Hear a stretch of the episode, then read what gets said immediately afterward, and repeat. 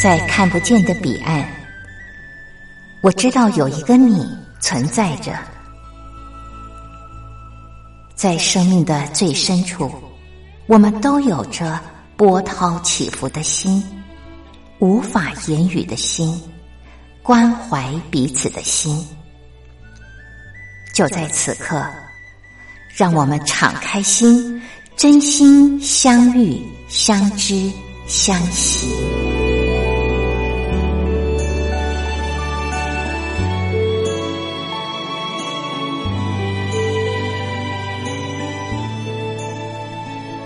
真心相遇，于红制作主持。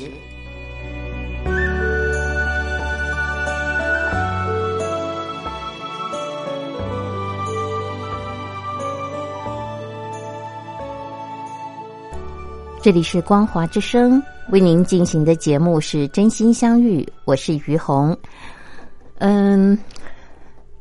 这几天了，女儿的生日快到了，那我们就在讨论要怎么庆生。我们家过生日的方式其实蛮简单的，呃，通常呢就是会找一家嗯大家都蛮喜欢的餐厅去吃个饭啊，然后买个蛋糕在家里面庆祝一下。呃，比比较不会呃这个大张旗鼓的邀大家一起来这样子。那么嗯。就在这个时候呢，我就跟女儿说：“我说，那这样好了，因为是你生日，你就挑一家你喜欢的餐厅。那么女儿呢，嗯，说实在话，真的还挺有孝心的哦。她想到爸爸曾经跟她提过，想去一家台湾的米其林餐厅啊，品尝一下米其林餐厅的特殊性啊。”那呃，米其林餐厅呢？呃，女儿大概在台湾上网看了一下，在台湾的价位，呃，一星的大概是三千多左右啊。那么二星的大概是呃四千多左右哦，不，一星的大概是两千块左右，然后二星的大概是四千块左右。我刚刚讲的都是新台币，嗯，这样的价位讲起来算是便宜的，呃。我是听说，我不知道啊。那么在国外啊，好像吃上一餐要上万元，那可能是三星啊。那同样呃，也是要就是一排的话呢，就是要排到这个呃两个月以后、三个月以后啊。我记得我去西班牙的时候，嗯，应该是五年前我去西班牙玩的时候，那个时候呢，西班牙也有米其林的餐厅，导游就跟我们说。我试着帮你们定定看啊，嗯，通常是不太可能。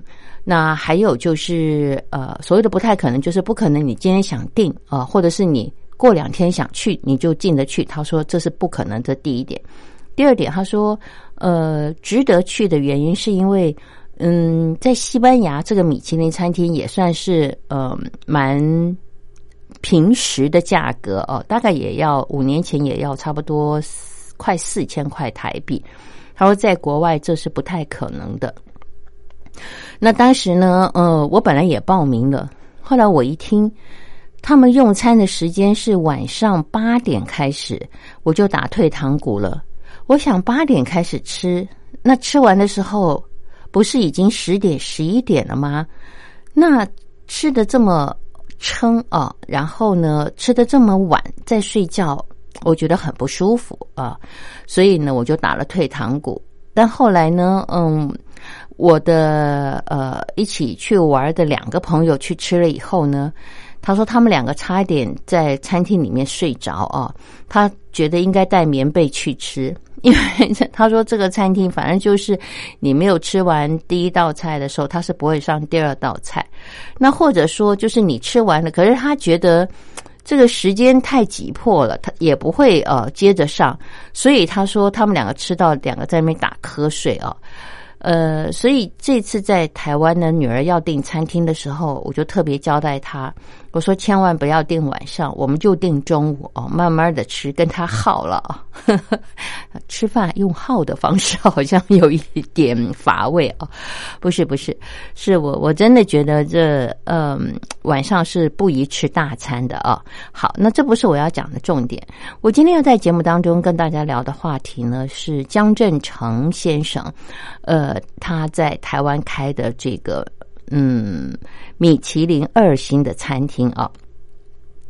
那我要谈的也不是他的美食，而是他这个人，因为他是一个非常特别的人。呃，也许有些朋友呃也在呃网络上看过他的一些报道，呃，但我今天要跟他呃要跟大家聊的是他这个人的。哲学思想哈，我这样讲不是在故弄玄虚，而是他让我看到了一个主厨除了美食之外，他的思维的深度啊，还有嗯，他看事情的这个不同的角度，呃，我觉得这些是让我非常敬佩他，呃，然后呃，觉得他是一个蛮值得跟大家分享的。呃，一一一个人啊，那呃，现在呢，我们先欣赏歌曲，歌曲之后继续的跟您聊。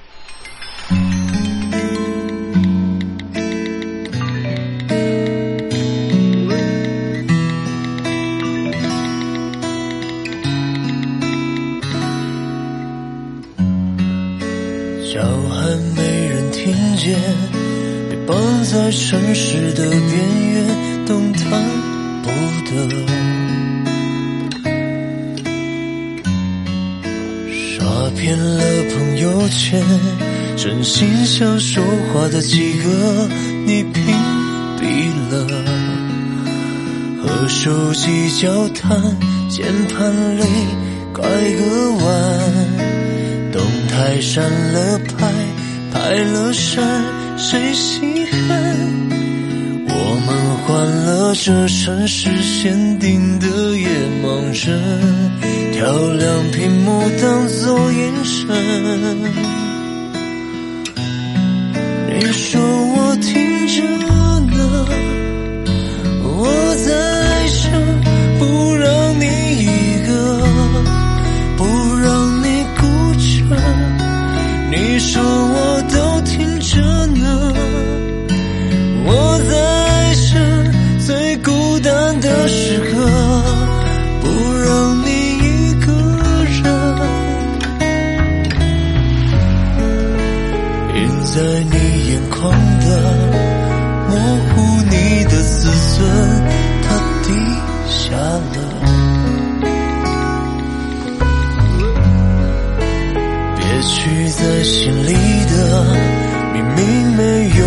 在意，自己却感动哭了。孤孤单单的走，想走却也想留，孤独掐住喉咙，寂寞封住出口，想牵住谁的手，无一夜的寂寞，路灯怕我去走，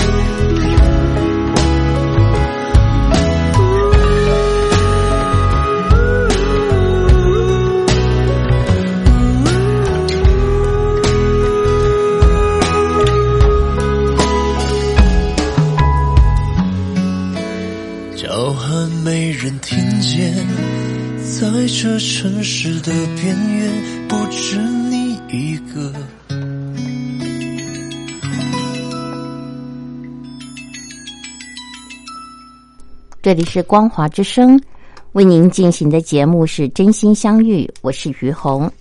嗯，今天在节目大家啊，我好像该吃药了，为什么会讲成这样？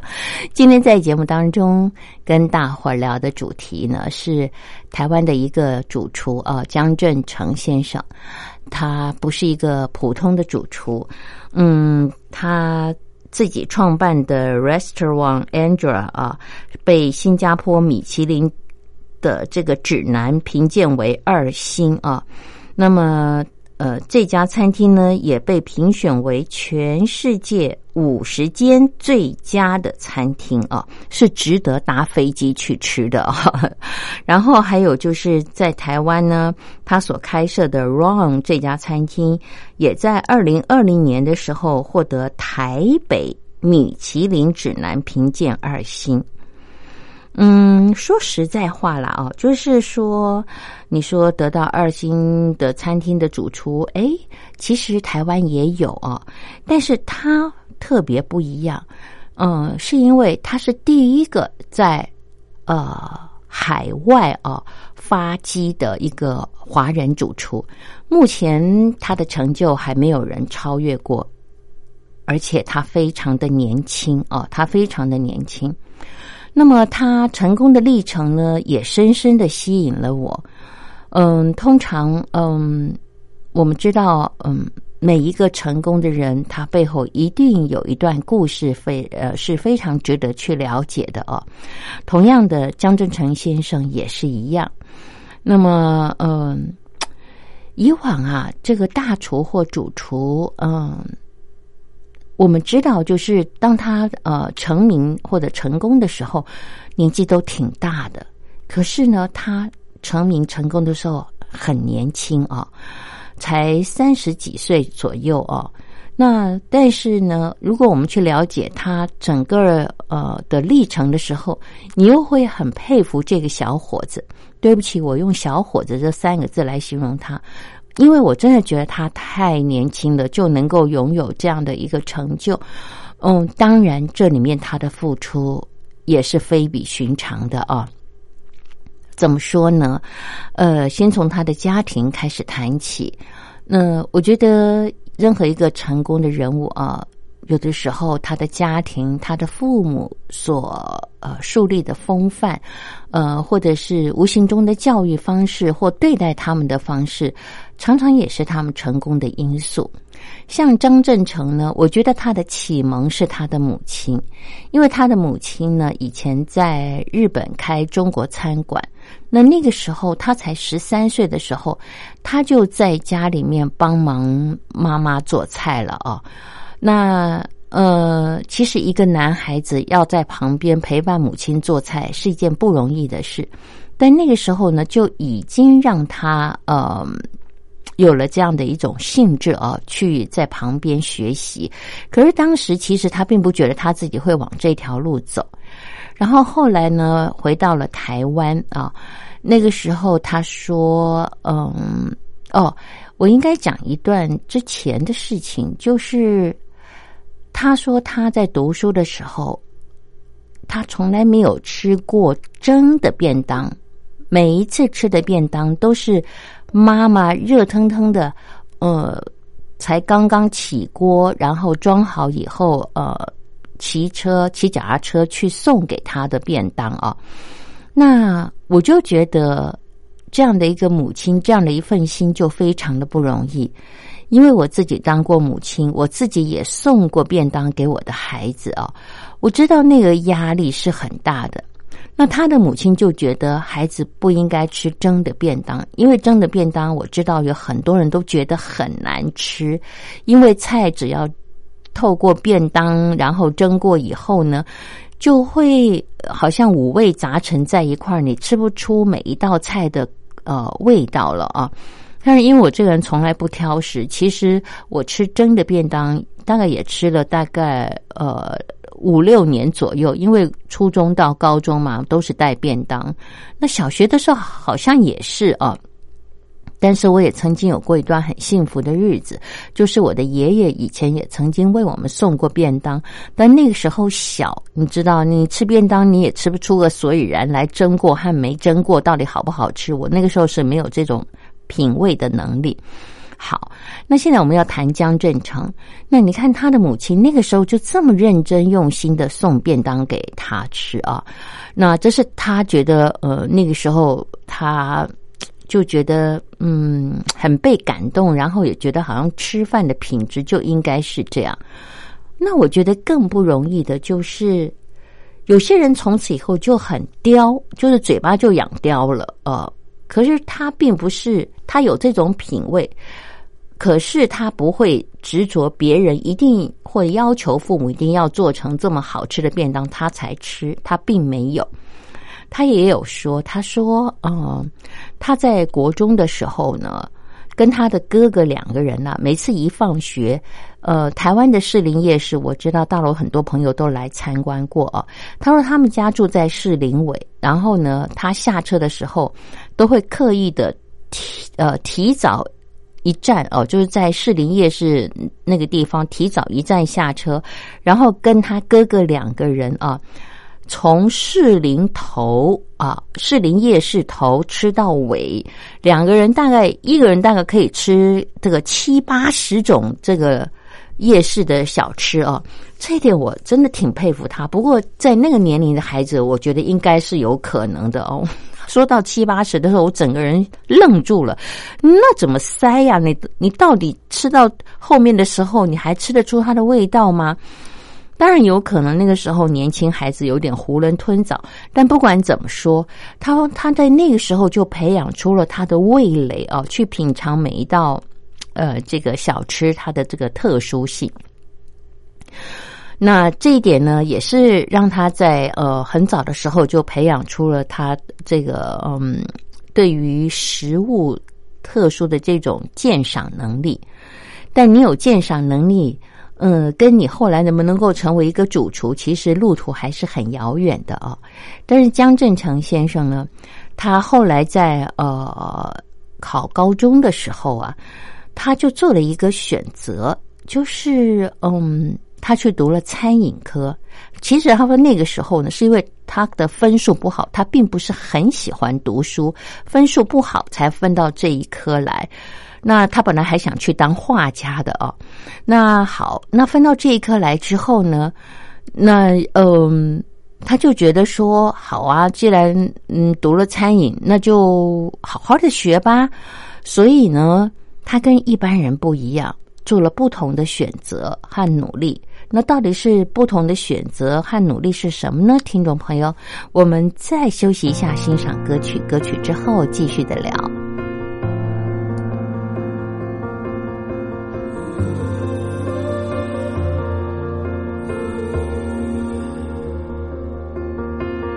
在你遗忘的小时候，我在等着，调色盘装满了。宇宙的颜色单纯狂热，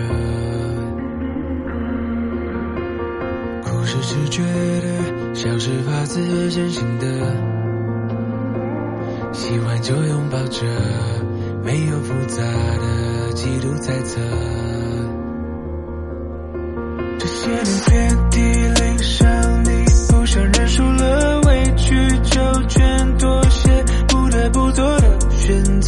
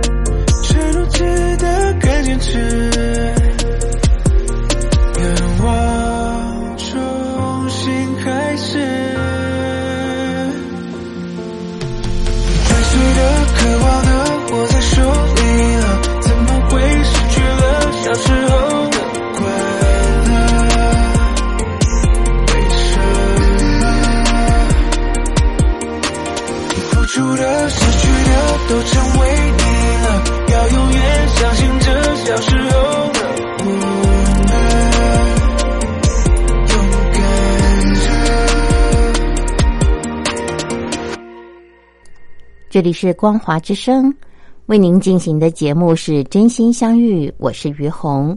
今天在节目当中和朋友们聊的主题是台湾的一个世界知名的主厨啊，就是江振成先生。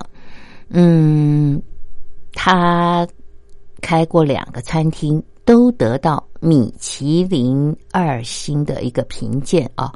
然后，嗯，他其中在新加坡开的这个 Restaurant Angela 啊，被评选为全世界五十间最值得呃呃坐飞机啊去品味的最佳餐厅。好。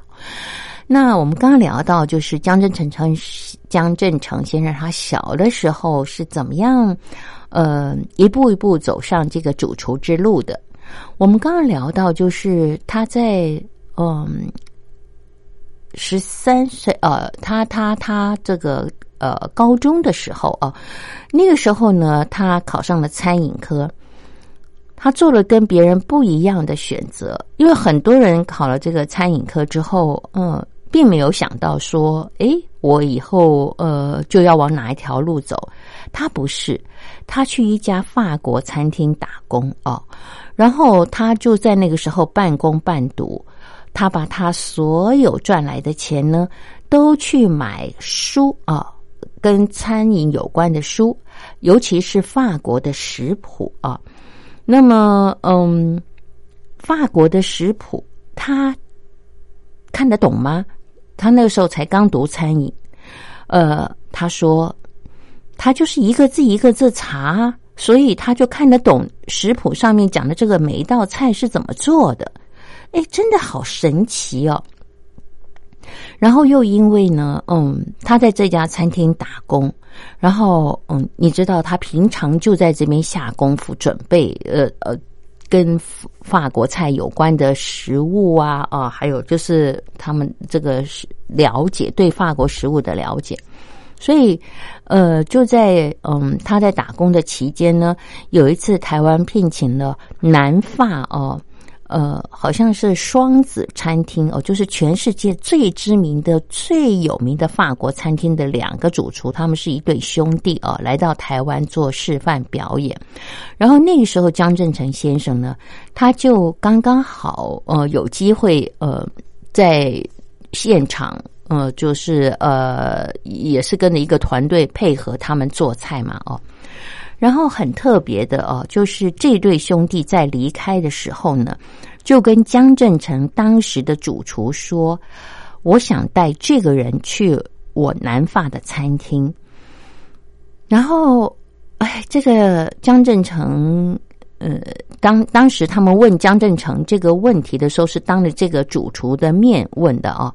江振成先生就说：“好啊，哎，那时候他才十几岁，十七八岁耶。”你想想看，一个十七八岁的孩子哦，然后呃，你一句法文都还不会讲，你只看得懂法文的食谱，你就要到南法去，这是一件多么大的挑战呐！那当时江振腾先生他就毫无考虑的说好，反倒是呃，当时任用他的这个主厨的这个呃这个法国人说，哎。你你要想清楚，这对兄弟他们那个餐厅是以严厉著称哦，去的那个地方会很苦、很苦、很苦。可是江振成呢，他就说没有关系，呃，我愿意去，就这样。他当时呢，你知道，他当时在这个嗯台湾的这个法国餐厅的时候，就已经很出色了啊。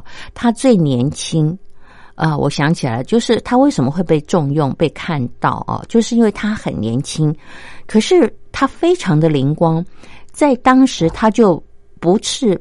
呃，拔擢到一个很高阶的位置。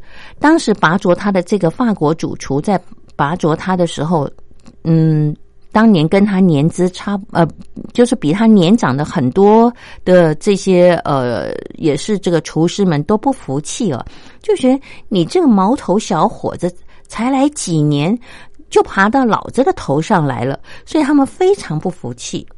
但是，呃。这个法国主厨啊，当时的这个法国人，他们真的就是嗯，没有什么框架啊，呃，还有什么这个呃要论资排辈的观念，他就觉得说他就是棒啊，他就是行啊，他虽然年轻，可是我就是觉得他有这个能力，我看到是他的能力，不是他的年纪。所以呢，他就把江振成给升上来了。也正因为这样，所以江振成才有机会在这两个世界知名的主厨来到台湾的时候，跟他们有互动的机会，然后被发现。所以，其实我真的觉得，一个人如果是人才的话啊，嗯，你你真的是藏不住的。其实别人真的很容易看到你。那我们大家再也没有想到，其实江振成他在台湾已经。呃，爬到了一个别人要爬很久还爬不到的位置啊！可是他，嗯，去到了法国之后，到那个餐厅，他一切从零开始。所谓的零开始，就是你从削呃做最基层的事情，就是削马铃薯。他说他单单是削马铃薯哦，就削了两年的马铃薯，而且第一年完全不知心。完全不知心，那你说要怎么办呢？他说他那个时候为了省一餐饭哦，他都不敢去外面吃，因为去外面就要花钱，没有薪水。他虽然有从台湾带一点钱去，但是他要省着点用，他还要买书啊，哦，还要买一些这个必需品。所以他说他都自动啊加班，然后我不放假。他说因为这样我就可以省钱。然后他住的是仓库，他跟鸡啊鸭住在一块儿，因为他说他没有钱在外面租房子，所以他就住在仓呃餐厅的仓库。然后呢，嗯，一整年都没有放过假，在餐厅就这样子吃住啊，不花钱。然后又呃只做一样工作，叫做削马铃薯。那么。他做这件事两年内，听众朋友不是两个月，两年内，在台湾他真的已经是一个蛮高阶的这个位置哦，在法国餐厅里面，就是请主厨之下就是他了。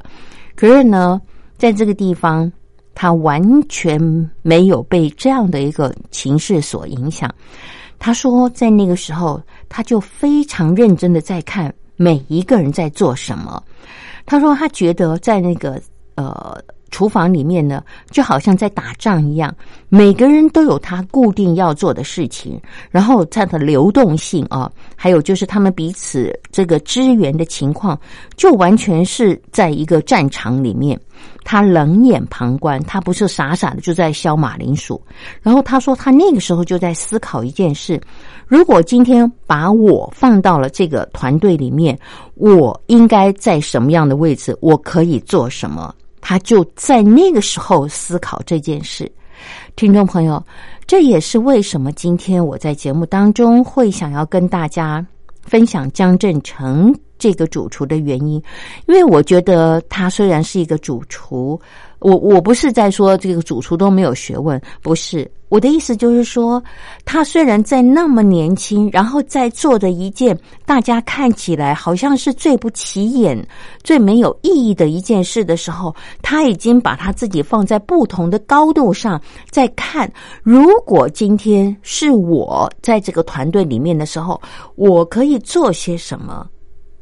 这是一个非常不容易产生的一种思维，所以我觉得他后来会成功不是没有原因的。他是一个很早就已经培养了自己的深度，呃，还有这个素养哦，还有就是嗯，他看事情的一种呃特别的角度，他不是指呃从自己。好像呃，他的感觉来看事情啊，有的人可能会觉得，哎呦，我真的是 怎么那么倒霉啊！来到这个地方哦，这么久了都还没有调声哦，就两年了还叫我弄马铃薯，这谁不会？这我在台湾早就会了。可是他完全没有被这些没有意义的声音啊，没有没有价值的感觉影响哦。然后他说，他记得他妈妈那个时候去看他，刚好两年的时候去法国看他的时候，他整整瘦了十六公斤还是十八公斤？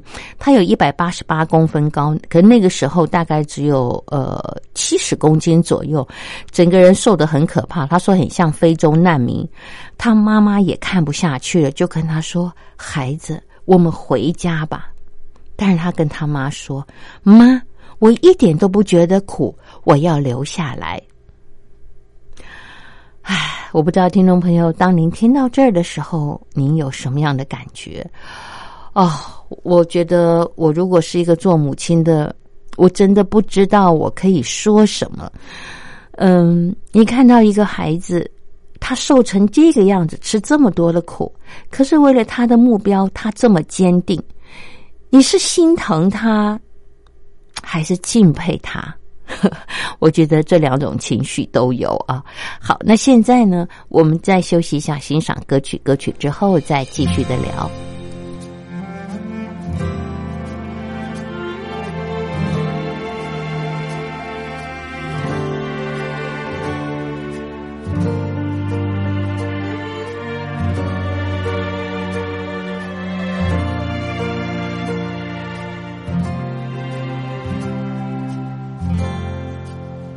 是巨大的海洋，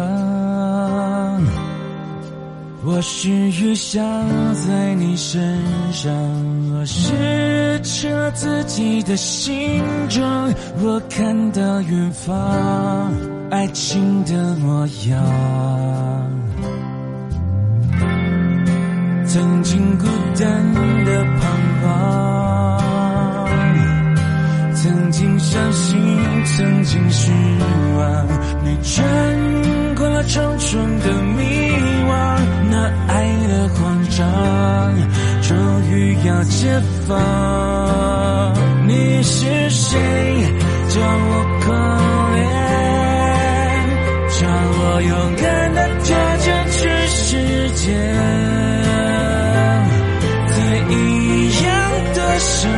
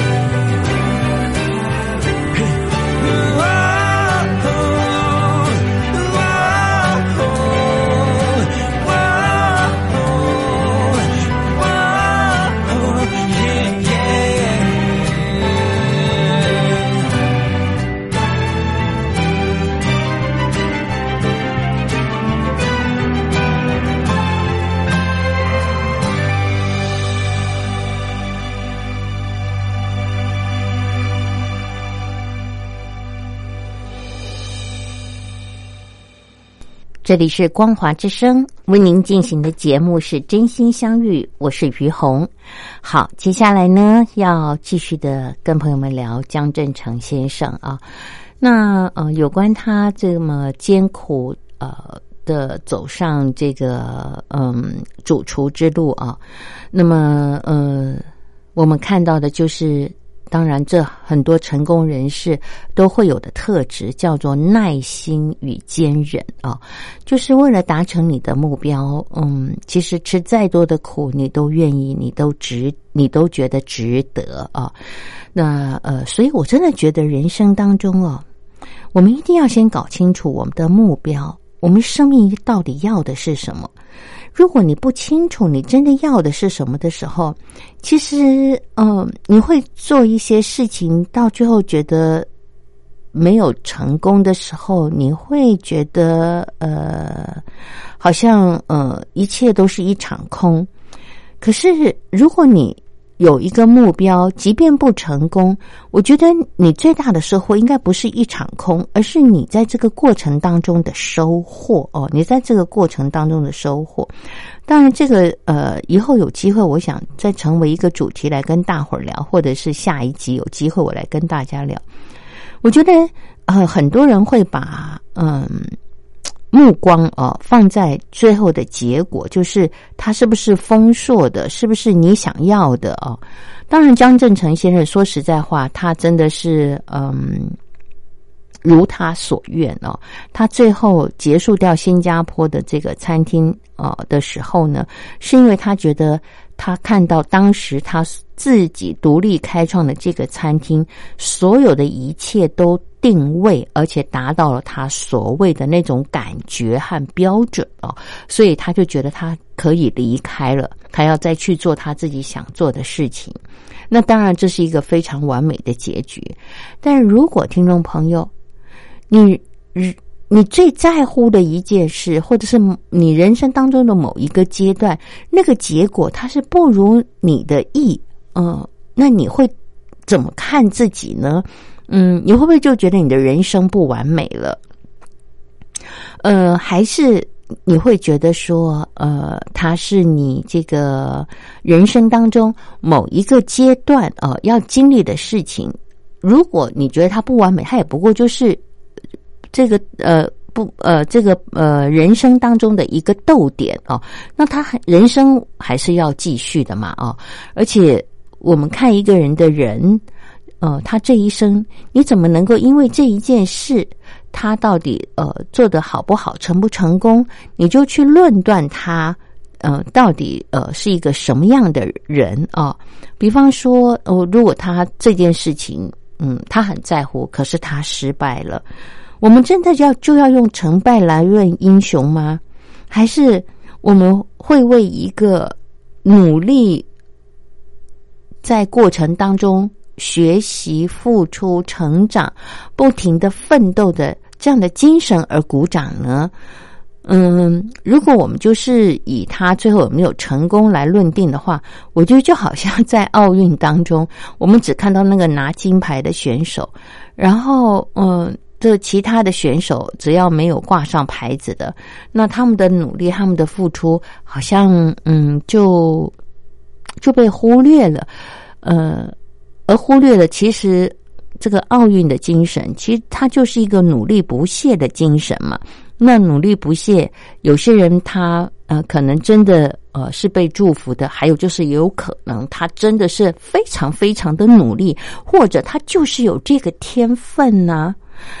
那我们怎么能够只用嗯一面金牌就来论定呢？我觉得呃这个地方。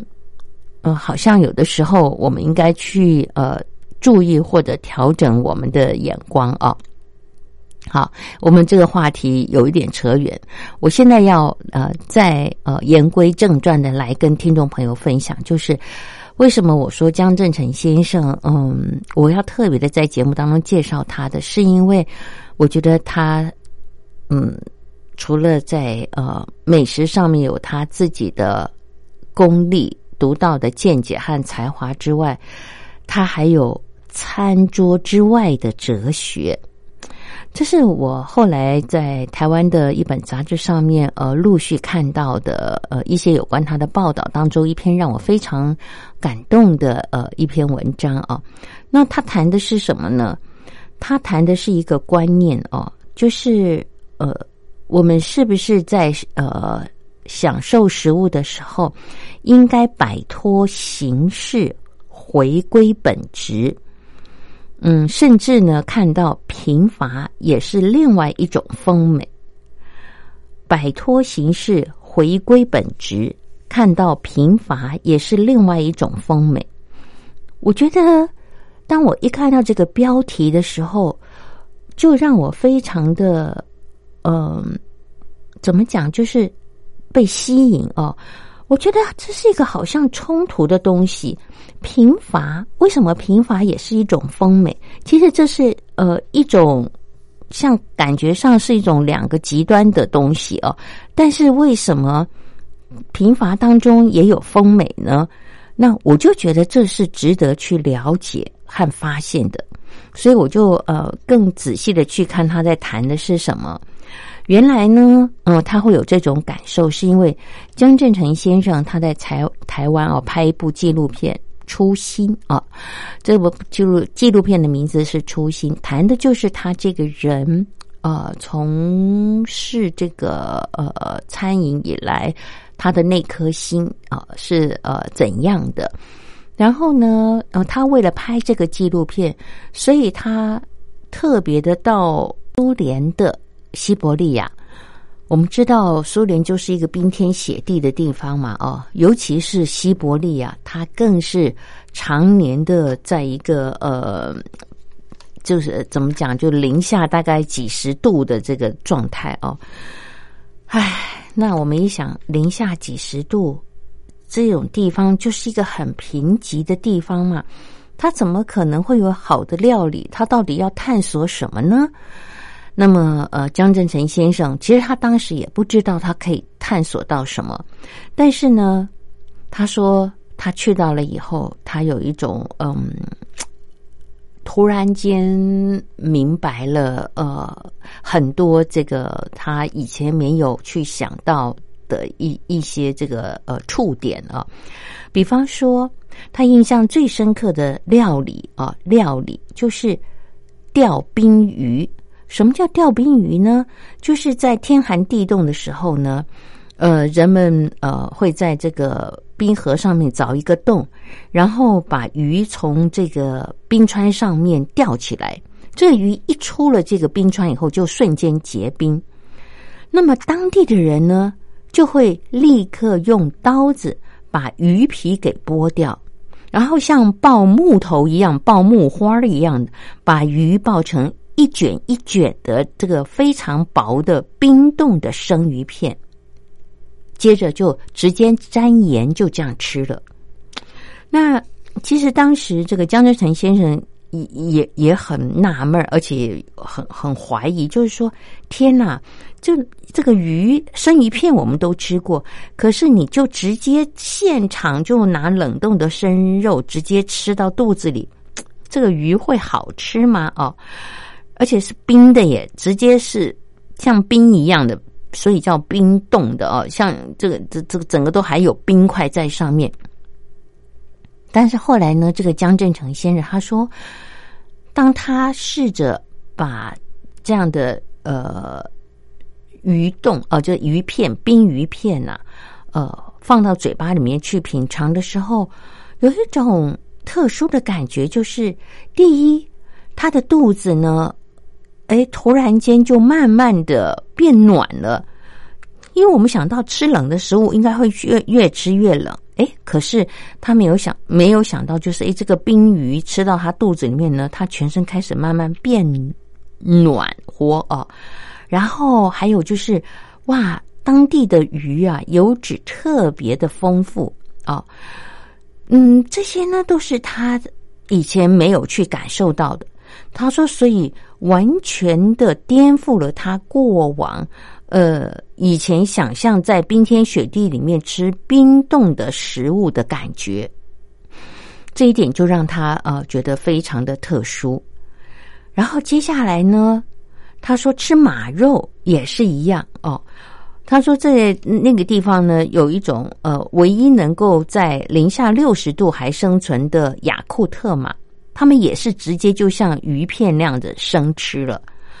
哇，他说这种感觉就像吃沙西米一样，就像吃瘦肉哦，就是也其实就像鱼鱼片的感觉，这样就是很鲜美这样。所以他就觉得说，哎，我们是不是对食物，呃，应该要重新去。呃，定义和呃了解，就是其实如果说我们可以直接就这样子，呃，在像冰片一样直接吃下去，这算不算是料理？那在那种地方需不需要厨师？然后呢，还有就是他觉得。他刚刚到这个地方的时候，这是一个好贫瘠的地方，要蔬菜没有蔬菜，你要其他的这个呃种类的食物也没有。可是当地的人却告诉他说：“我们什么都有啊！”他想，什么叫什么都有？这些当地人告诉他说：“你知道吗？我们喝的水是最干净清澈的水。”然后我们呼吸的空气是完全没有污染的空气，而且大部分的食物呢都是生的。那他说，这等于就是天然的超低温急速杀菌，而且因为生食可以让我们得到最新鲜的美味、最完整的营养。那江志成先生他说，事实上，当他走过这一遭以后，他就开始相信。对，这的确也是一种料理方式，而且决定料理长成什么样子的，不是人，而是大自然。所以，大自然看起来严苛，可是却也送给了当地人一个尽情享受天然新鲜料理的无菌室。哇！然后他还说。他发现，其实，在最简单的环境里面，食物依然能够有最美的表现。这就好像，嗯，我们如果只拿到黑白两个颜色，真正厉害的大师，他依然能够画出满纸壮丽的山水画。听众朋友，当您听到这样的一种，嗯。感受，还有就是呃，这样的一种嗯体验的时候，您会不会觉得张振成先生其实他真正的高度是来到了一个哲学家的层次？他并不只是一个主厨，他能够在呃大自然里面，还有在食物里面看到最深、最原始、最美的那一份呃大自然。赐福给我们人类的祝福，还有看到那份美意，不是如我们所想象，只看到形式上的贫瘠。事实上，那里面隐藏着很大的丰富，是我们有没有这个深度和能力去看到、去感受到。好，那么我们的节目时间已经到了，听众朋友，感谢您的收听，我们下礼拜同一时间空中再会。拜拜。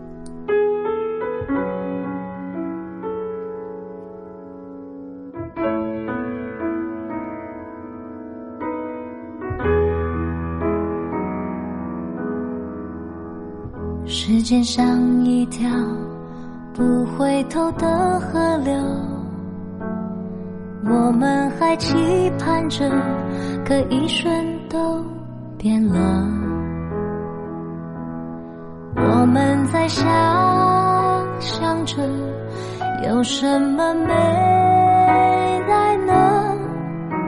还能够经济怎样的波折？习惯有些事选择权衡太久，却一分身逆流和一杆子。了有，然后只感慨着，如果当初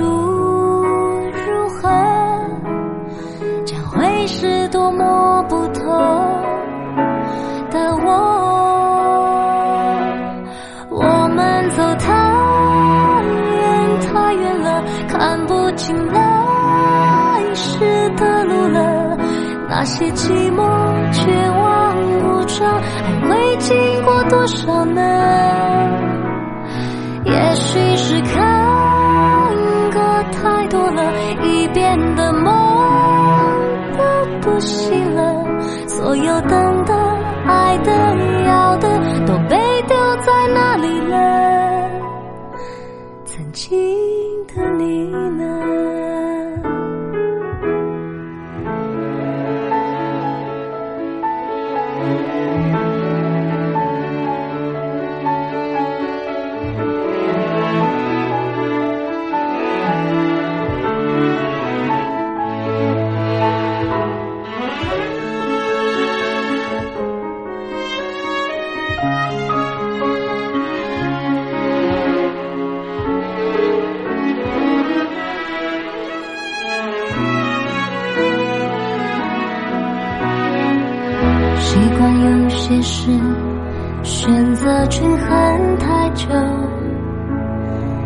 一分身逆流和一干怎么有？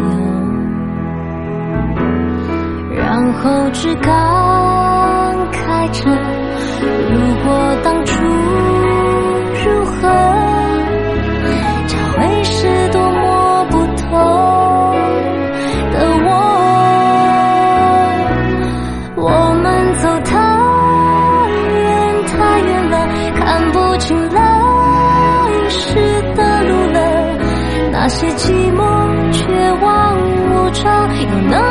能够将人怎样？就算是看过太多了，可是这梦还要做啊。所有等的、爱的、要的，一直都在那里啊。曾经的你呀、